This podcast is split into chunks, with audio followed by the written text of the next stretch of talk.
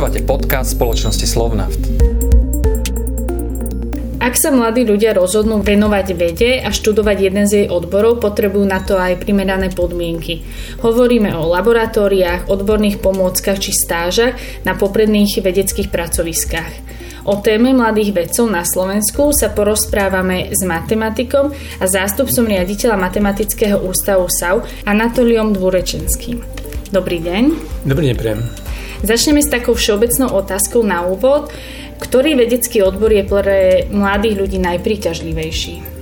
Tak e, tu ťažko povedať o konkrétne, lebo všetko to závisí od času, o ktorom sa bavíme alebo o ktorom mladí zoberieme.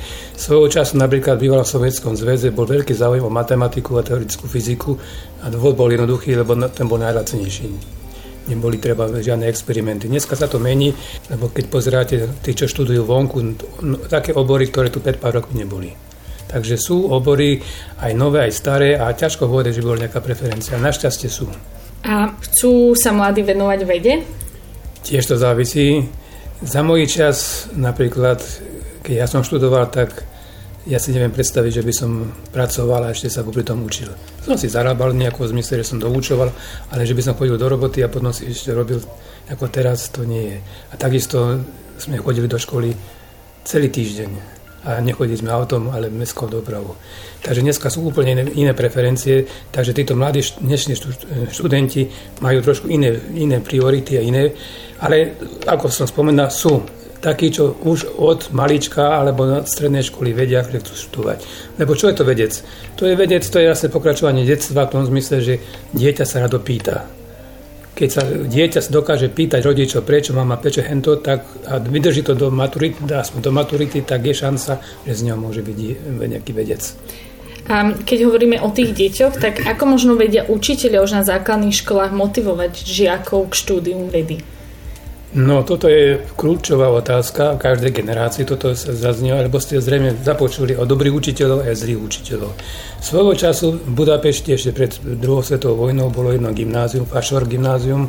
Tam učil jeden učiteľ, profesor matematiky, Rác, ktorý mm, bol známy tým, že z jeho triedy vyšlo niekoľko vynikajúcich matematikov, fyzikov, nositeľov Nobelových cien, alebo Teller, ktorý, ktorý bol otcom vodíkovej bomby. A všetci, keď sa ich pýtali, že kto, komu ďakujú, prečo tomu pánu profesorovi. Takže veľa to záleží od učiteľov. Nedávno som čítal o jednom učiteľovi fyzikovi tu na Slovensku v Martine, kde sa chodia učiteľia aj deti pozerať na jeho hodiny robia experimenty s obyčajnými vecami, ktoré nájdete doma. Takže našťastie sú také učiteľe. Lenže pri tých platoch niektorí učiteľia s tým majú problém, aby mohli sa toľko venovať, lebo treba zháňať ďalšie, mať zamestnanie, takže je to také napováženie. Ale našťastie je veľa dobrých učiteľov a tým treba ďakovať a tým treba byť, podporovať a z ich tried často sa objavia budúci buď lekári dobrí, buď matematici, buď fyzici, inžinieri a tak ďalej keď už sú na konci toho štúdia, tak zostávajú potom na Slovensku alebo väčšinou odchádzajú niekde do zahraničia? No, teraz je to už úplne iná situácia ako povedzme pred tými 30 rokmi, potom ako sa otvorili hranice, to je dneska bežné, že chodia sa študovať vonku. Za môj čas to mohla sa chodiť študovať väčšinou len do socialistických krajín. A vždy sa skoro vrátili. Ale teraz je to úplne iné, otvorili sa hranice, chodia vonku. No a tam, keď pričuknú aj dobrej škole, pričuknú aj iným možnostiam, zistia, že tam sa dá pracovať, tak majú problém sa niekedy vrátiť, lebo tie podmienky, ktoré na Slovensku čakajú, nie sú až také, ktoré by im odpovedali. Ale v každom prípade je dobre, že chodia vonku, ale bolo by ešte lepšie, keby sa aj vrátili. So poznatkami, so skúsenostiami, ale nielen na dôchodok. A v ktorej oblasti patrí Slovensko medzi takú európsku vednú špičku? Slovensko je malé, takže nejaké hovorí, že by to boli nejaké typické vedecké smery, ktoré sú tu silné, ale vždy sa nájdú. Nájdete to medzi chemikmi, Napríklad teraz e, v chémii je obor, ktorý reprezentuje e, inžinier Tkáč, ten získal dva granty ERC, European Research Council. To je jediné granty na Slovensku. Napríklad v chémii. Dobre, niektorí sú vynikajúci lekári. Kvantová mechanika, kvantový computing, profesor Búžek je svetoznámy. Takisto aj v matematike sa nájdú takíto ľudia, takže v každom obere sa nájde, ale samozrejme to vždy to súvisí ani nie, ako, že by sa povedal s tou štátnou nejakou mentalitou, ale vždy to je nejaká skupina okolo nejakého profesora, nejakého odbor, vedca a tam sa to podarí udržovať. A potom sa to aj časom mení. A ako vnímate celkový vývoj vedy na Slovensku v posledných rokoch?